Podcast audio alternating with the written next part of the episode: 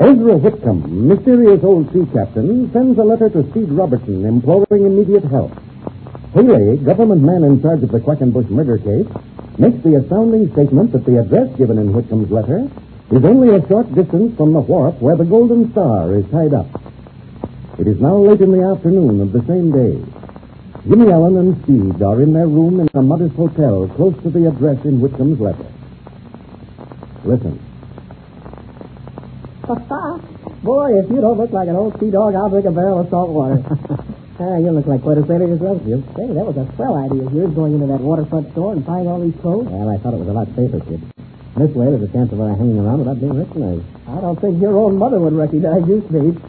Your beard sure grows a lot in 24 hours. Oh, sorry, Doug. Let me go this way for a couple of weeks, and I'd look like the old man of the mountains. Gee, these pants of mine don't fit very good.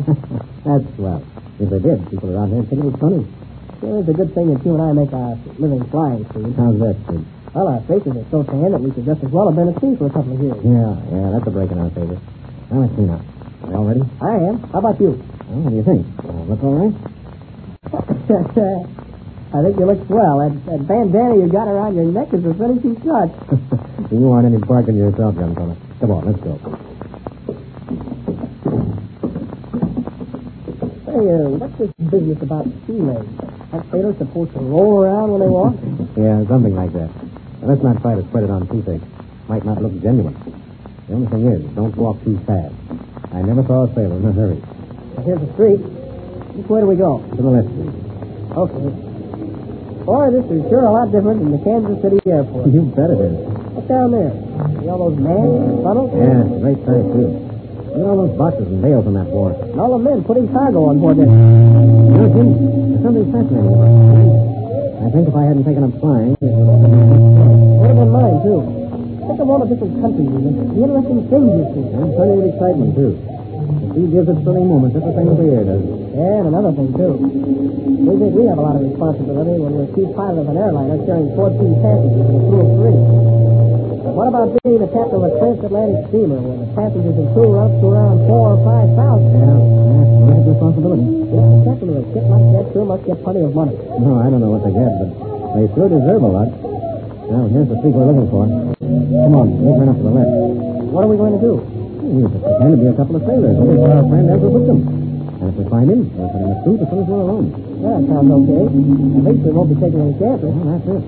We mustn't forget that the Golden Star isn't very far away. And Black Pete and that captain will be hanging around. We'll say nothing of Bigger Dawson. I had a police here, and he sure made us in a hurry. Let's go slow. Hey, that's the number on the opposite side of the street? Yeah, yeah, I believe you're right. Let's stand here for a second.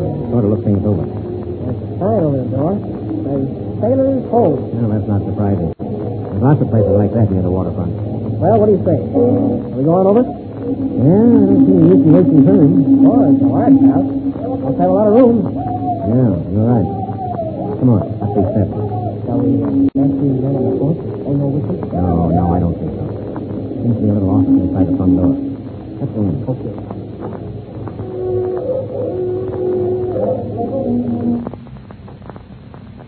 Hello there, boys. What can I do for you? Oh, uh, we're looking for an old shipmate of ours by the name of Ezra Whitcomb. Yes, Bob Whitcomb, eh? Yeah, that's fine. You two are the second ones that have asked for him this afternoon. Ah, we are, huh? Who else was looking for him? Not so fast, my boys, not so fast. Who are you? Are you friends of Whitcomb? Yeah, we be. We've been known him for years. Ah, that don't sound right. I've known Ezra for years, and I never seen you two before. I'll tell you what you can do. Come on in this room and let's talk about it. All righty. Come on in, Jim. Okay. Just step in here and then I'll close the door. Sure thing, shipmate. Now tell me, who are you and what do you want with Whitcomb? Well, I don't believe it'd do much good to give you our name. You stars have never seen us before. But I might have heard Ezra mention you sometime. Well, tell us first, is Whitcomb here? I don't know whether I'd be a telling you or not. You can't be very good friends of Ezra's, or you wouldn't be afraid to give me your name. Well, we come here because Ezra asked us to. Uh, and how am I to know that? Well, Jim, you sort of got to stand the stump there, ain't you? Yes, Now, listen, boys. I followed the sea for years, and after that, I've been running this sailor's home for 15. I know a sailor when I lay eyes on him. You lads don't follow the sea. Now, what are you, government men? No, we're not government men. What makes you think we're not sailors, Katie? Uh, you got the clothes and you got the windburn faces, but if you're sailors, my name ain't Sam Baker. All right, Mr. Baker. I guess there's no use trying to fool you. Take a look at this letter. Hmm. Yeah. Well, you're Robertson, and this is young Allen, eh? Yeah, that's right. Well, I'm going to tell you something. You did right by coming clean with me. I'm a friend of Ezra Whitcomb, and you a friend. I've known him for 15 years, many a year. I'd do anything I could for the old boy. He did me a good turn once, and I'll never forget it. Well, tell us, Mr. Baker, is he here? Can we see him? No, boy, you can't. He ain't here. Oh, Dog, great. gee, cock. uh, Yeah, but he said he'd wait for us. I know that, but he didn't. Well, uh, when did he leave? He left early this afternoon, not more than an hour before Black... Before Black Pete came looking for him. Black Pete? Ah, oh, you know about it. He came looking for Whitcomb this afternoon, didn't he? Uh, aye, aye, he did. And I'm afraid of him. Why are you afraid of him? Oh, he's a devil, I tell you. A devil. And the latest sailor on the high seas that can hit harder than he can. Yes, I can testify to that, all right. Oh, oh, he's hit you, has he? Yeah. Yeah, he let me have one on the jaw in Boston. Just before we caught him aboard the Golden Star. The Golden Star. Why, he's tied up at a wharf here, almost a stone's throw away. Yeah, yeah, we know that. Is Black Pete aboard it? I don't know, but I wouldn't be surprised. He's plenty thick with that rascally skipper of hers. Yes, we know that, too. Well, uh, what about Whitcomb? Do you know where he went? No, I don't. That's what I scared of. Gee, I'm, I'm afraid I don't understand you, Mr. Baker. Yes. Why? Why should you be afraid of not knowing where he is? Black Pete. Black Pete said he'd kill me if I didn't tell him. Yes, but you can't tell him if you don't know. Yeah, but he thinks I know. Well, if you're such a good friend of Whitcomb, well, why didn't he tell you where he was going? Yeah, I think he must have known Black Pete was coming looking for him. He said, Sam, he said, if I don't tell you where I'm going, you won't be able to tell anyone else. Oh, yes, yes, I see. Didn't he say anything else? Is, is he coming back? He didn't say nothing about that. Well, how did you know about Jimmy Allen and myself? Well, he, he told me about you, and he told me you might be uh, coming looking for him. He says, too, when it was safe, he'd let me know where he was. Well, that's something anyway. Now, listen, Mr. Baker. Now, don't you have any idea where Whitcomb went? I ain't got no idea at all. He might be here in New York somewhere, and then again, he might be on his way to China. Well, the thing that comes to me is how he knew Black Pete was going to come looking for him. I don't know about that. He comes in all about two o'clock with his face looking whiter than a new sailor. He packs his bag and tells me what I tell you he told me. Then he leaves by the back way. By the back way. Yeah, the back door leads out into an alley. He wasn't going to take any chances of meeting Black Pete coming in the front door. Maybe Whitcomb found out about the Golden Star putting in here. Oh, that would have been easy. He was always loafing around down at the waterfront. Either that, or he saw Black Pete before Black Pete saw him. Well, let's be on our way. We know where to go next. Oh, listen, boy. Listen. Don't believe him here. I'm scared of this Black Pete, I tell you. I'm scared of him. He's going to come back and kill him. If he comes back and makes any trouble, you call the police. Uh, the police won't do any good if Black Pete kills me before they get here. No, no, no. Take it easy. Take it easy. Now, look here. I'll tell you what we'll do, Mr. Baker. uh, we may be around here now for several days. I think possibly we will. Now, we'll check out the place we're staying and come on over here and stay with you. Now, Black Pete won't hurt you while we're around. Oh, oh, thanks a lot, Mr. Robertson. And, and tell me now, where might you be going now? Well, I think we'll, uh, I think we'll go down and pay a little visit to the Golden Star. Oh, you've taken your life in your hands to go down there. The boat's got an evil name.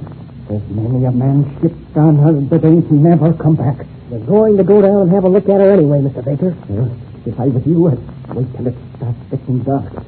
You're going to have more chance getting by as sailors if people don't see you too well. Yeah, yeah, that's an idea.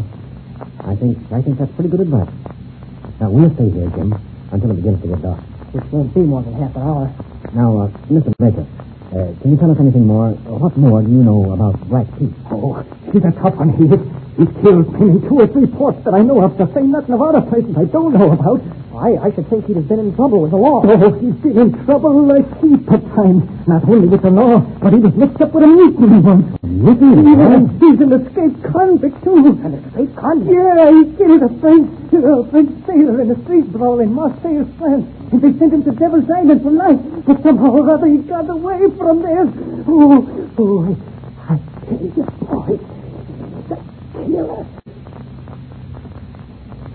What a reputation Black Pete has. Will he prevent Jimmy and Steve from finding Ezra Whitcomb? Tune in Jimmy Allen's next air adventure for some startling developments.